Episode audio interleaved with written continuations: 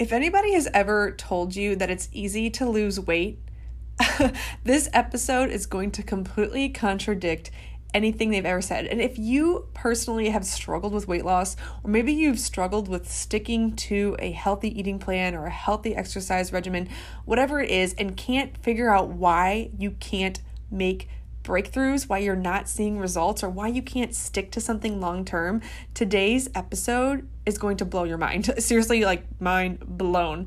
I sat down with a mental health counselor. His name is Kenneth Coffer, and he really helps people who struggle with identity conflicts. And today's topic, we really honed in on how our identity and these identity conflicts we have with ourselves influence our eating habits, how they influence how we see food, how we see our body image. And we really get in depth with how a lot of us are living our lives on autopilot, where we're eating a certain way and we're doing these certain behaviors in relation to food without even realizing it. And we can't figure out why we can't break certain habits or why we can't cultivate better habits. And it's because of these things that have happened to us in our past that become habitual, but we don't actually realize that they're there.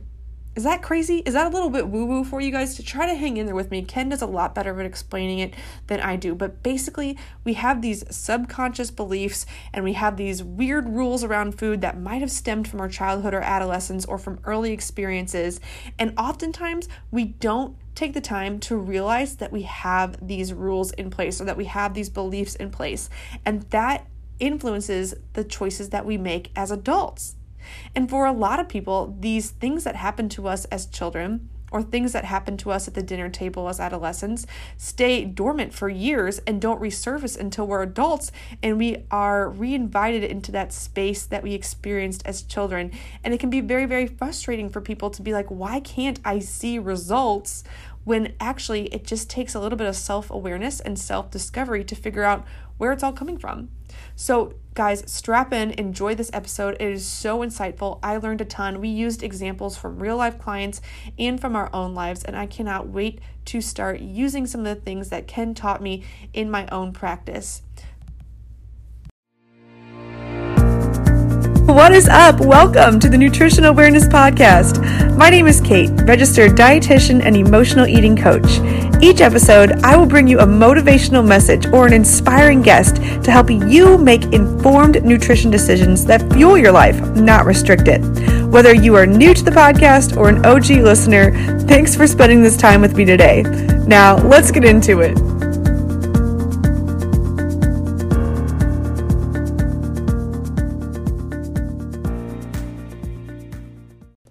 Get into today's interview, I just wanted to put a little P S A out there, a little dietitian P S A for anyone who feels guilty about turning to food whenever she feels sad. It's totally normal to want to turn to food to comfort you when you're feeling depressed or stressed, bored, lonely. It's a quick, easy comfort. However, the problem is if we're doing this on a daily or weekly basis, and we're overeating junk food that doesn't serve our health goals, it can really get in the way of us making a permanent health change. Let's say you want to lose some weight, or you want to improve your blood sugars, you want to prevent chronic disease, you just want to feel more energized. Well, emotional eating can really get in the way of achieving those goals. If you're not sure if you're an emotional eater and you're not really sure what the signs and symptoms are, I put a little link to a free quiz in the show notes, the emotional eating quiz, to not only help you identify if you fit the bill of what we would consider an emotional eater, but also help you figure out the specific things you're doing that contribute to you being an emotional eater. Because if you be- can become self-aware, that's the first step of overcoming any kind of self-sabotaging behavior. So go take that quiz, go figure out if you are an emotional eater and what you're doing that you can start working on to change today. That is go.orlandodietitian.com backslash emotional eating. The link is in the show notes. And we're live, guys. Welcome back to another episode of the Nutrition Awareness Podcast.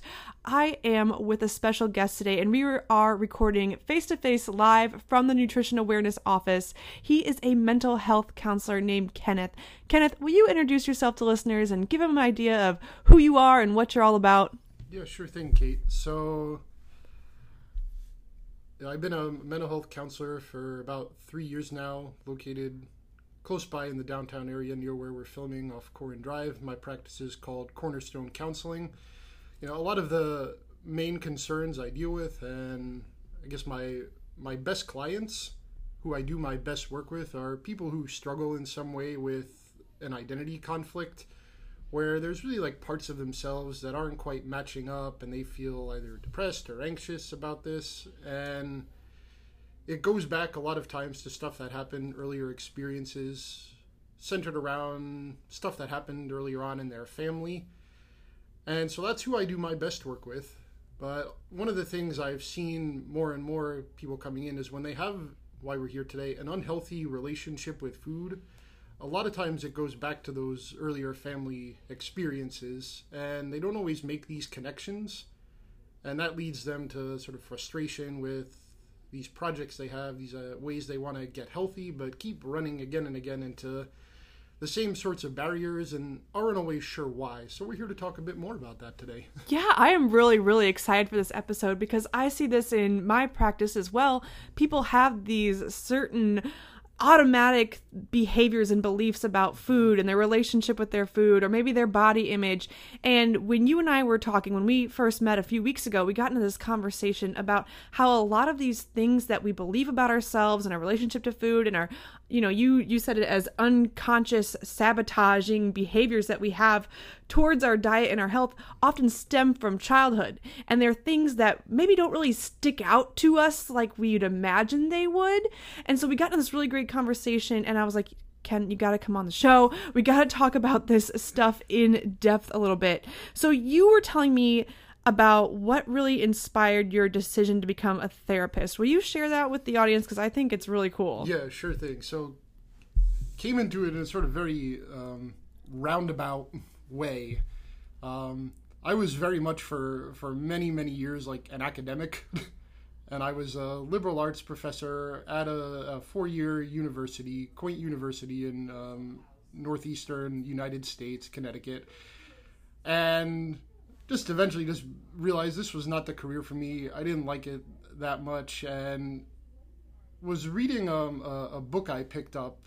And it was centered around sort of how these earlier family experiences can lead to like problematic behaviors. And it was by this Canadian philosopher of all people, John Russon, and that book and the way he talks about these early family experiences and how they impact us later in life and the ways that all starts to happen really inspired my decision to look into new careers and then eventually settle on becoming a, a mental health counselor. And so went back to school for training in that so that I could branch off and start this new career path. That is, it always fascinates me when people find something else that is more of their calling. Was it something really specific about his work and his philosophy that, you know, resonated with you specifically? A lot of it was, well, I always liked that, the way, uh, that style of thinking that he does, but he brought it so much more like down to earth mm. and how this really speaks to like a lot of practical human concerns that and struggles that a lot of us go through at, at different points in our lives. And when I was able to see and like make those connections, I felt like I had like a basis for branching off into this new career. And so more on point of what we're talking about today is he speaks a lot about how eating and our practices around eating as one of those concerns. Mm. And so when Kate, you were asking me to, you know, come in and, well, what can we talk about with this, you know, podcast? I had this idea that if we could start off with some of the things he says about eating as a way to sort of launch into what we're going to talk about today. And that's these family conflicts and identity conflicts and how they can lead to an unhealthy relationship with food. Yeah. Okay. So there's a specific passage that you mm-hmm. pulled out. Mm-hmm. Can you kind of, to better illustrate that point for anybody who might be wondering a little bit more about the specifics of this philosopher, will you kind of share that passage with listeners so they can really see what you mean about mm-hmm. these, you know, the self-identity and these conflicts that we have and how that relates to mm-hmm. our eating practices? Yeah. Yeah, sure thing. So a big point of his is none of us really live in isolation. We're always, Hopefully. yeah. We're always in, in some way or another with others, even when we're by ourselves. And so basic human activities he talks about, like eating and sleeping, they have a specific meaning for us as individuals in our lives that is, just by its very nature, social. Mm. So he speaks specifically about how our own identity as a, as a social being, as a social creature, becomes intertwined with the ways we eat, the practices we have around eating. So, like, some examples I have written down here is, like, we all had family dinner rules growing up, mm-hmm. right? There were things a lot of times our parents told us. And so, like, a common one for our listeners that may resonate with them a lot of times is maybe at some point your parents told you, well, you can't leave the dinner table unless you clear your plate. That is a big one. I know that was me too, yeah. Right. And so if you think about that message you received during those early family interactions, and if that was constantly reinforced again and again and again to you, right, it leaves you with a certain view of what eating means, right, what food means, what this time we're sitting around communally at the dinner table means. And thinking about more carefully, that means it's like when you finish your meal, you're free from family interaction. Now you can go. mm. So if you keep hearing that message again and again and again, right, you're going to associate, right, freedom from family interaction with eating a lot of food. Now you can go. Yeah. Wait, that is... That is a perfect example, because I hear that all the time from clients when we start to go back and figure out, like, why do you feel like you always need to finish your plate? Why can't you walk away with a little food on your plate? Mm-hmm. One of the biggest reasons is because, well, as a kid, we were just expected to finish our plate. We couldn't leave the dinner table until everything was gone. Yeah. Or maybe they couldn't have dessert, or maybe they didn't get recreation time, or couldn't use the computer, or whatever it might be, until they were able to f- finish their plate.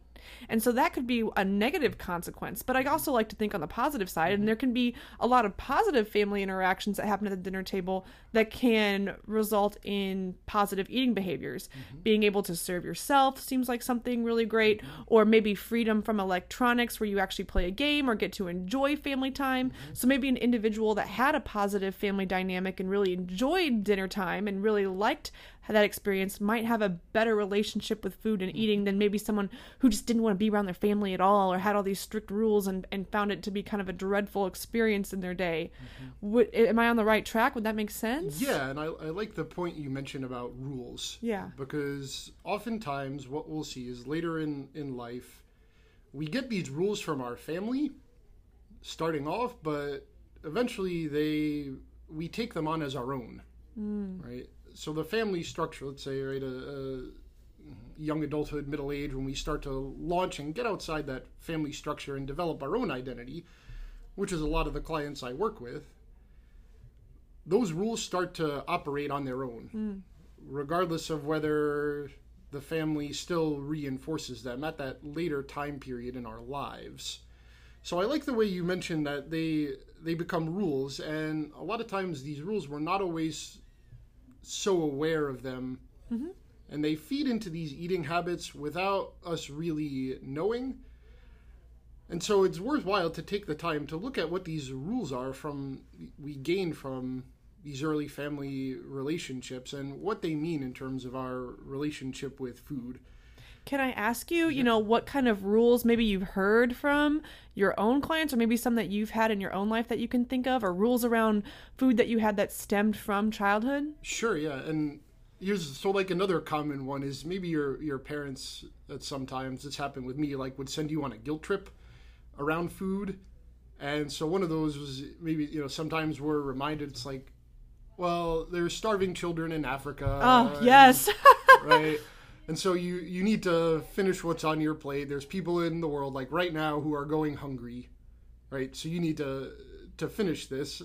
And later in my life, when I was reflecting on that, I was like, how is that at all my fault? Right? And it makes you feel like it's your fault. It mm-hmm. makes you feel like you have to go against your body's natural hunger cues that tell you to stop, or maybe your taste preferences that tell you you don't want to eat whatever that might be, mm-hmm. just because of something you can't help. And it almost sounds, when I say that out loud, I can feel my own guilt from that, from my childhood too, because I've, as that rolls off my tongue, I'm like, thinking to myself, I'm like, why would you say such a horrible thing? But it's so true. It's like we were guilted into thinking, well, you know, and I, here's another situation that might be a little bit more close to home. Where I went to school, they used to bus in children from lower socioeconomic areas. So I grew up in Saint Louis and I lived in the suburbs, and they would bus kids in from the inner city who maybe didn't have as much money for lunch. And so they would get different lunches sometimes, or we, we just all kind of knew they were on a program.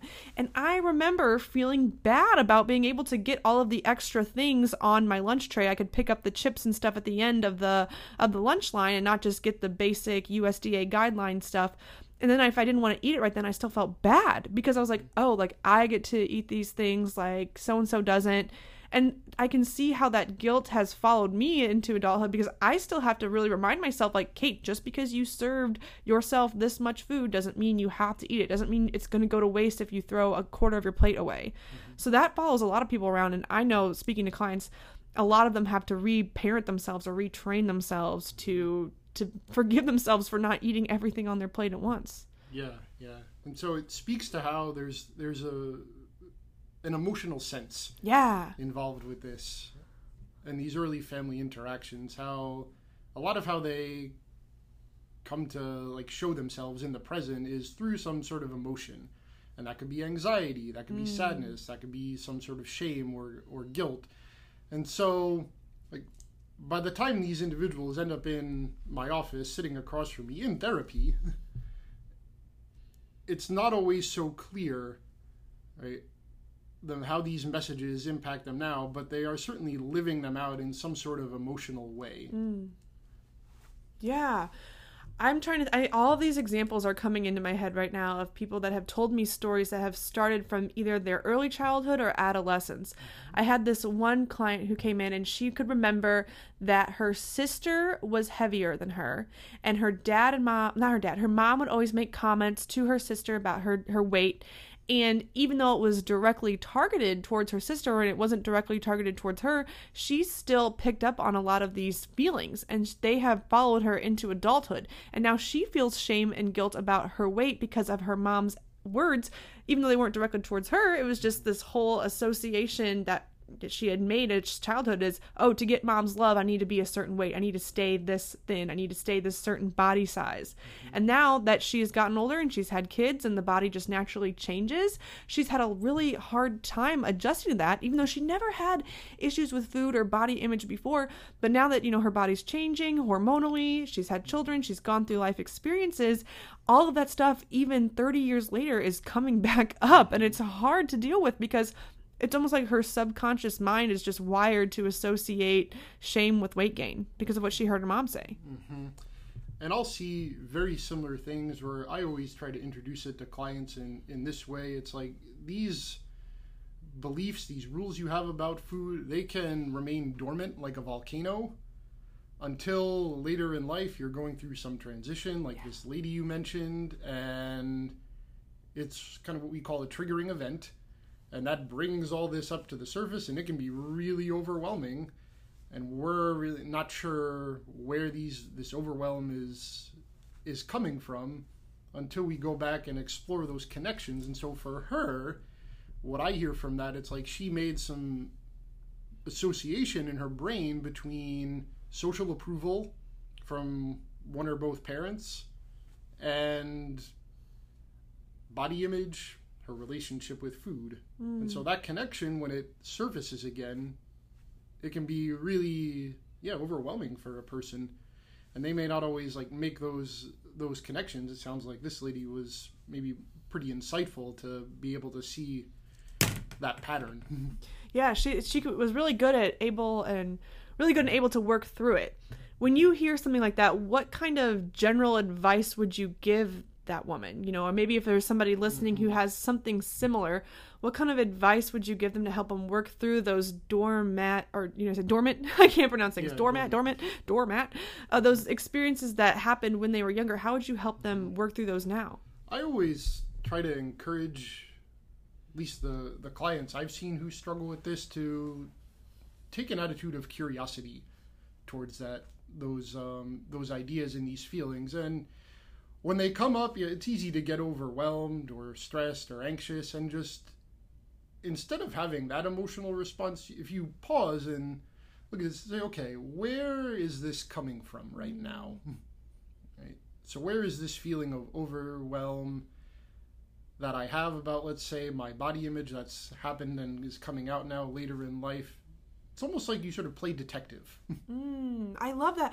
Wait, I think that's brilliant, because I've tried to explain that to people too. Instead of almost victimizing yourself by reacting to whatever it is and feeling bad for yourself, or throwing a pity party of like, oh, you know, I'm I'm gaining weight and I feel so bad about myself, blah, blah, blah. No, no, take a step back and, and start to ask the real questions that are going to progress you forward, saying, why do I put so much emphasis on my self-worth based on my weight? Why do I feel like I need to finish my plate? Why do why can't I walk away from a plate of food? And next time I eat, what can I do to help me work through whatever it is that I'm I'm struggling with?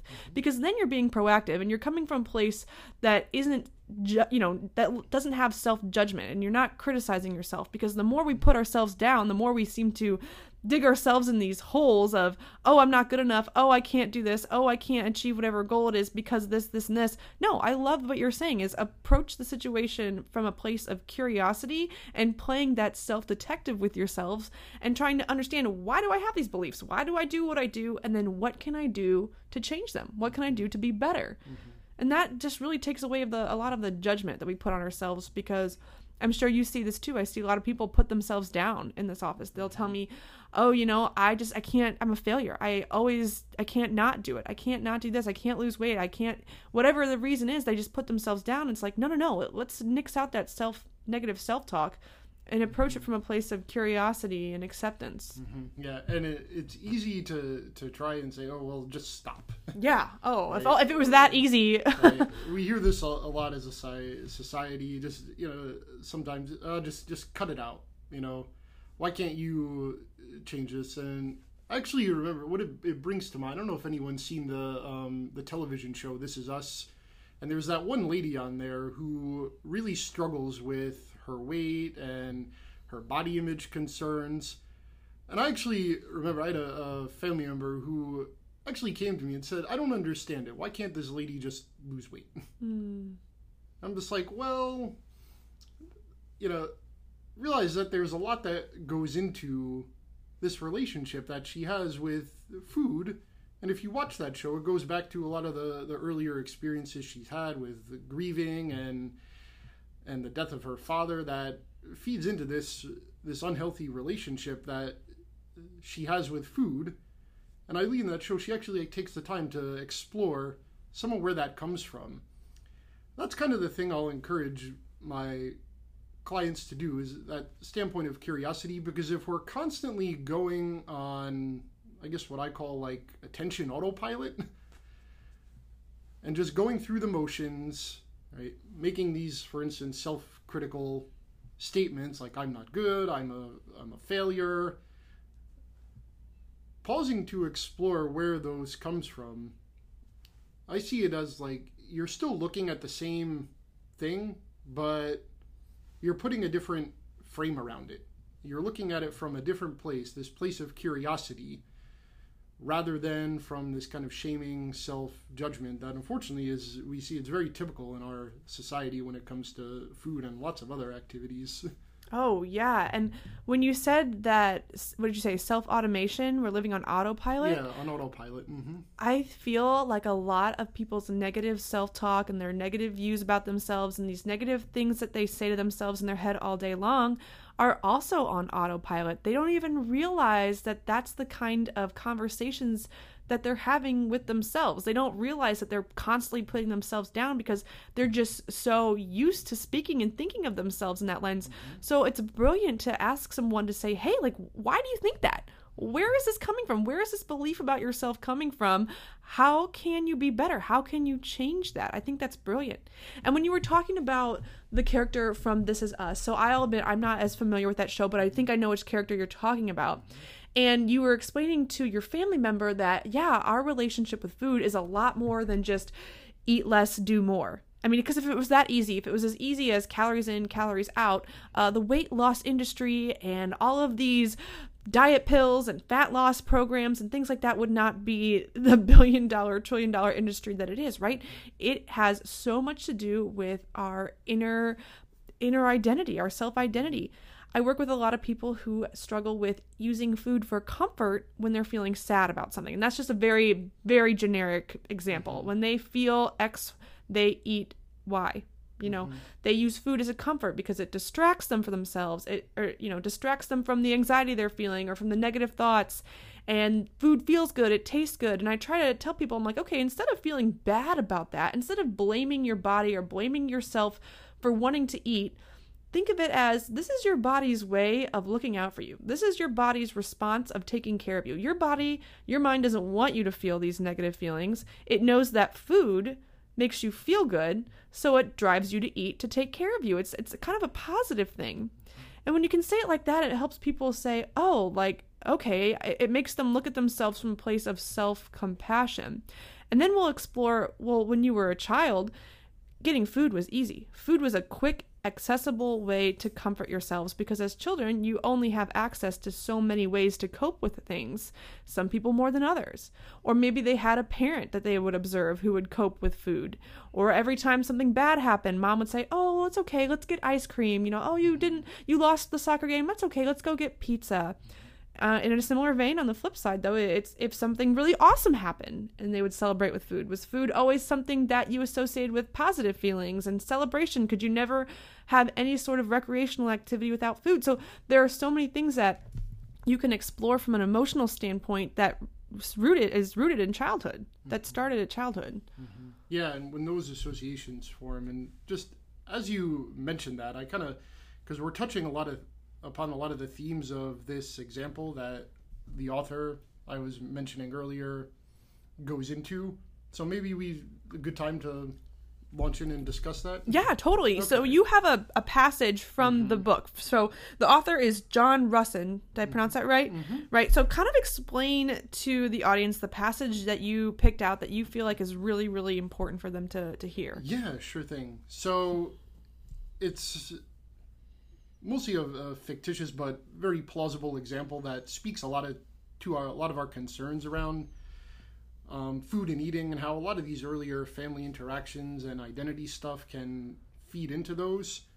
And so he's speaking here, we could consider it almost like a case study, about this individual, and his project is he desires to lose weight, but there's a lot of social approval that's going into that.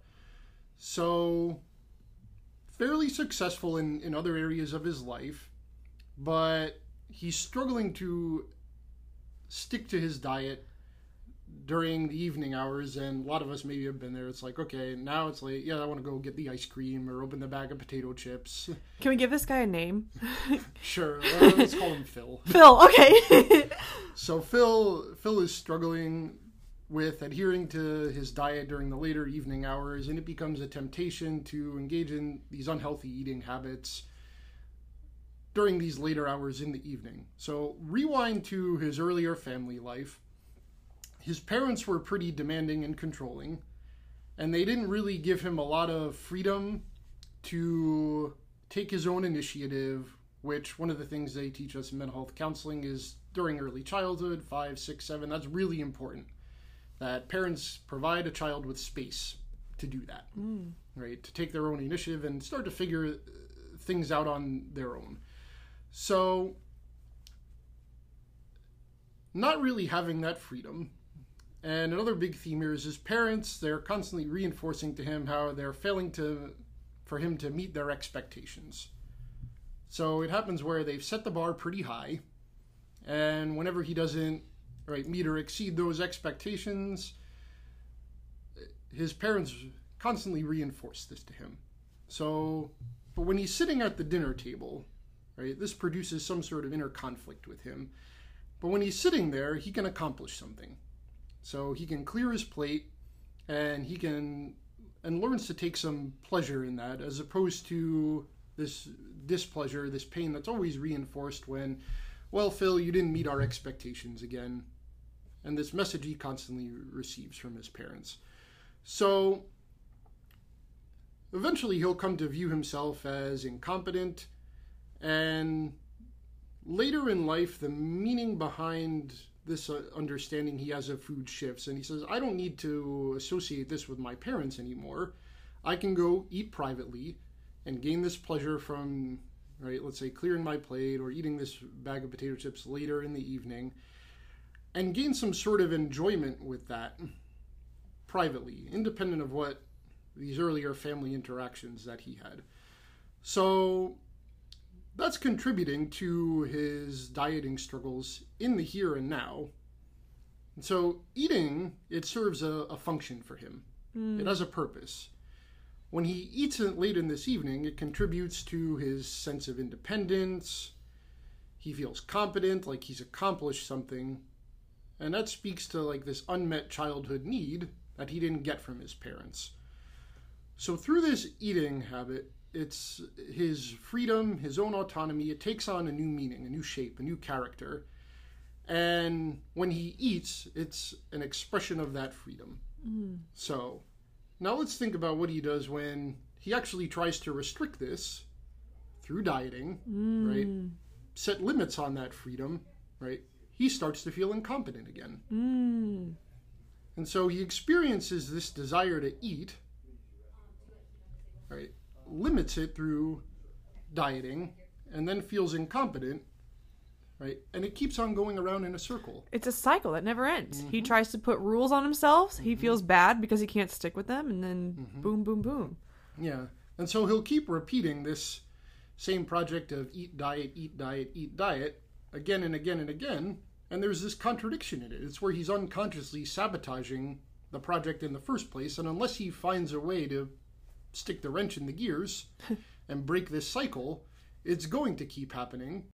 When you need mealtime inspiration, it's worth shopping Kroger, where you'll find over thirty thousand mouthwatering choices that excite your inner foodie. And no matter what tasty choice you make, you'll enjoy our everyday low prices, plus extra ways to save, like digital coupons worth over six hundred dollars each week. You can also save up to one dollar off per gallon at the pump with fuel points. More savings and more inspiring flavors make shopping Kroger worth it every time. Kroger, fresh for everyone. Fuel restrictions apply. Goes back to the point of, why can't you just stop, right? Why can't you just cut it out and change your behaviors? We need to understand and connect these past family relationships, social relationships in these kinds of cases, and their influence they have on the way we eat. So when I see these clients in therapy, and it's not always about food, right? So, but as just one example, you need awareness and insight to be able to make those connections. Otherwise, you won't develop these new habits. Mm. Or maybe that's a bit extreme, but it becomes a lot more difficult yeah. to do. Wow. I just think that that example really just shed a lot of light on the complexities of why diets don't work, right? I mean, we hear that all the time, but we get a little bit numb to that mm-hmm. that expression. And the reason we see some people, you know, out there saying like, well, of course, it's just calories in, calories out. Well, they probably don't have these same complexities and struggles and unconscious beliefs about food. And they, they just have something, uh, maybe a simpler relationship with food, for lack of a better term. Mm-hmm. And so when they see somebody else struggling with sticking to an eating plan and struggling to stick to something, nobody's even thinking, well, what happened when this person was younger? What was going on? What's their relationship with food like? And I agree with you. When we can really be self-aware about our eating behaviors and what caused them, then that's the first step to rewiring your brain, for lack of a better term, and changing for the best so you can actually achieve whatever it is you're trying to achieve and improve your relationship with food and eating. I think that passage is amazing. And I love how you had, you had wrote here on the notes here that willpower is not enough, right? Just like, I, what's the, I've heard really ignorant phrases before, like just put the donut down, you know, just mm-hmm. stop eating. Okay, sure, that's like, yeah, that would make sense, but it's not that easy for somebody. Just like it might not be easy for someone to stop another way of coping, whether that's from gambling or from smoking, whatever that might be. It's not just easy to put the cigarette down, and people can easily be like, oh, it's the nicotine. Well, yeah, but there's probably other emotional connections to the feeling of smoking and that high that people get from having a cigarette. Mm-hmm. Yeah. And so that says it, it expands into other areas that I'll see with clients about how it's ways that we struggle to form new habits mm-hmm. in general. Mm-hmm. And eating is just one area, one domain, one expression where that can happen. So more broadly, it's that, you know, when we find ourselves repeating the same kind of behavior again and again and caught in one of these vicious cycles that we can't seem to break, it starts to speak to a point there's a lot more going on underneath the, the surface there that needs to get brought out, and as you mentioned, we need to become self-aware of in order for genuine growth to occur. Yeah, agreed. I have a question for you, and let me kind of think how I would ask this. So it sounds like the first step is, okay, looking back on our past experiences and figuring out where it's coming from. But the way I practice, and tell me if I, I should do, do something different here, is let's let's acknowledge that. Let's identify it, know that it happened, but let's not really dwell in that place. Let's try to grow and move forward and focus on what can we do now and in the future to change. So instead of, you know, really harping on that past childhood experience and really trying to break it down, not focusing on that so much, but focusing on the the future. Mm-hmm. Yeah. And so what will we can do on that note is it's a way of trying to look at that situation differently. Mm. So really trying to, working on how can we develop a new meaning, mm. a new sort of expression or way of looking at this same kind of interaction. Curiosity, we mentioned, is one of those ways that, that you'll view it, rather than getting, feeling guilt or shame or stress over this. If you look at it from a place of curiosity, you'll notice the it still isn't it hasn't changed, right? And there's a part of acceptance in that. Like, we can't always go back and change a lot of what's happened in our past, but we can develop new ways of looking at these same situations that don't make them as overwhelming, where they don't lead to us getting stuck in these same old patterns. And that's when we're actually able to start breaking out of them, right? When we develop a new, yeah, a new, a new meaning around what it is that's happened to us in our past. So I look at it a lot of ways, like um, it's a lot like storytelling, right? We need some new story for you in order for you to grow and move past these experiences you've had.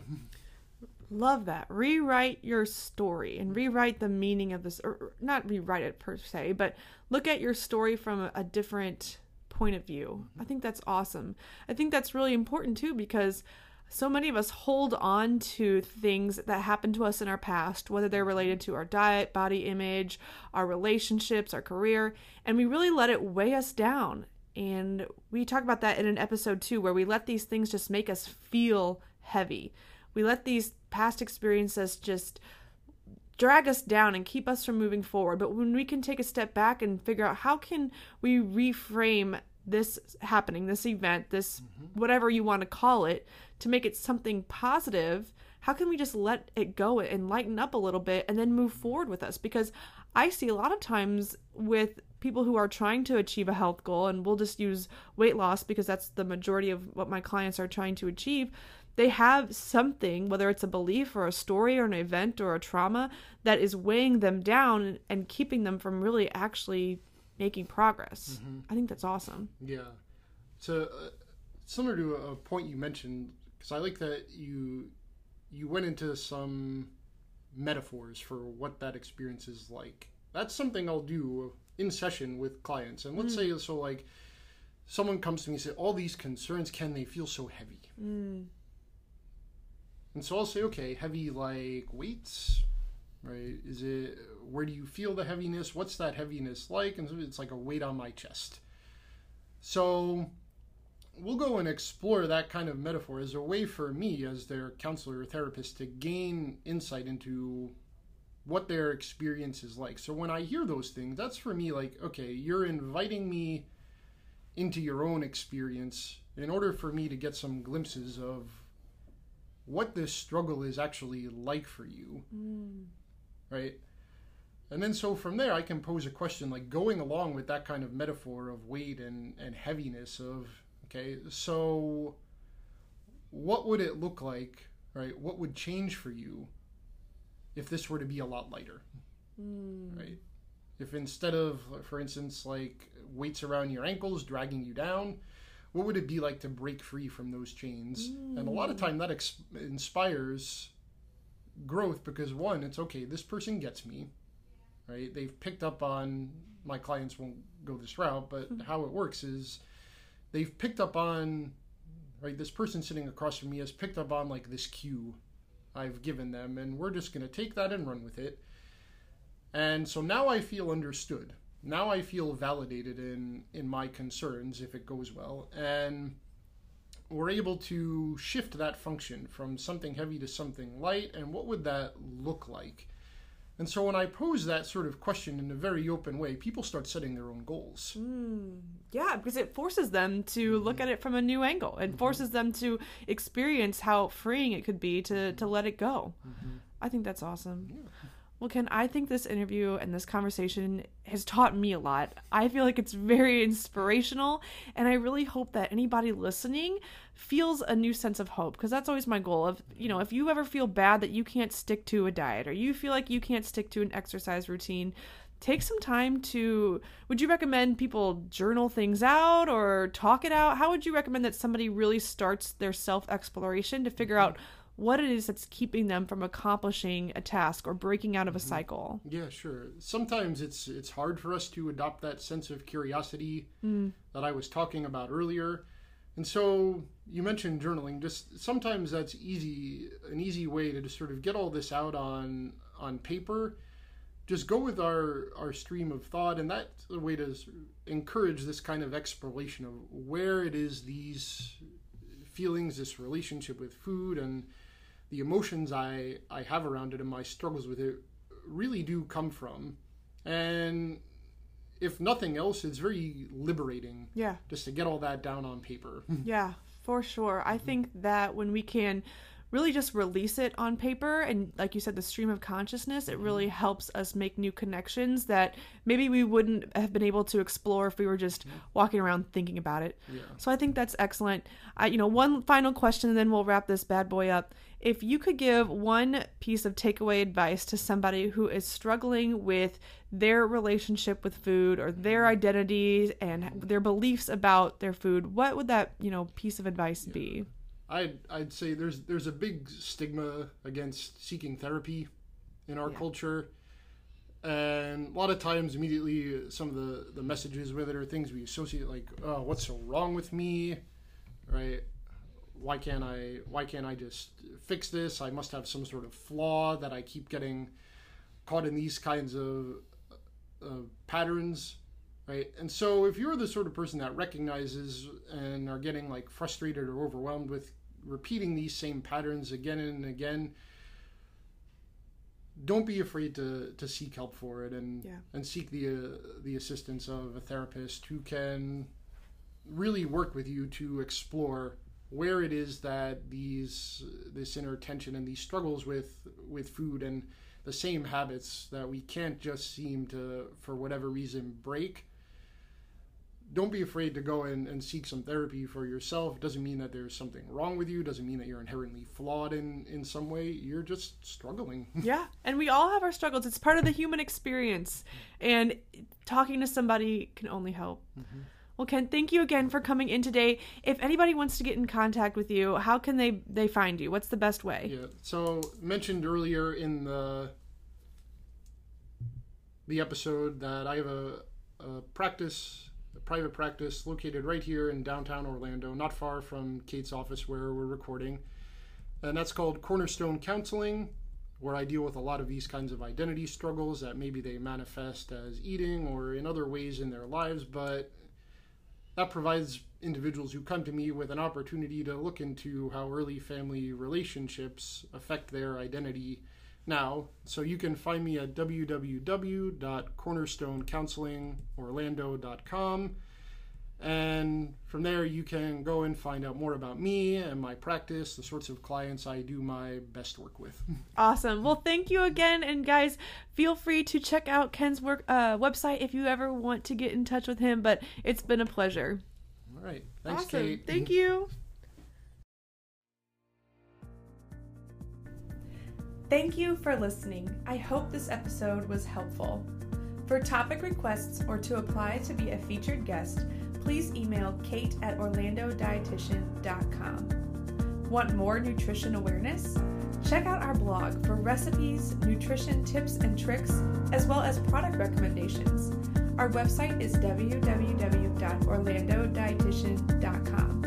Dietitian is spelled D I E T I T I A N. This has been Dietitian Kate, and until next time, keep it real and keep it healthy.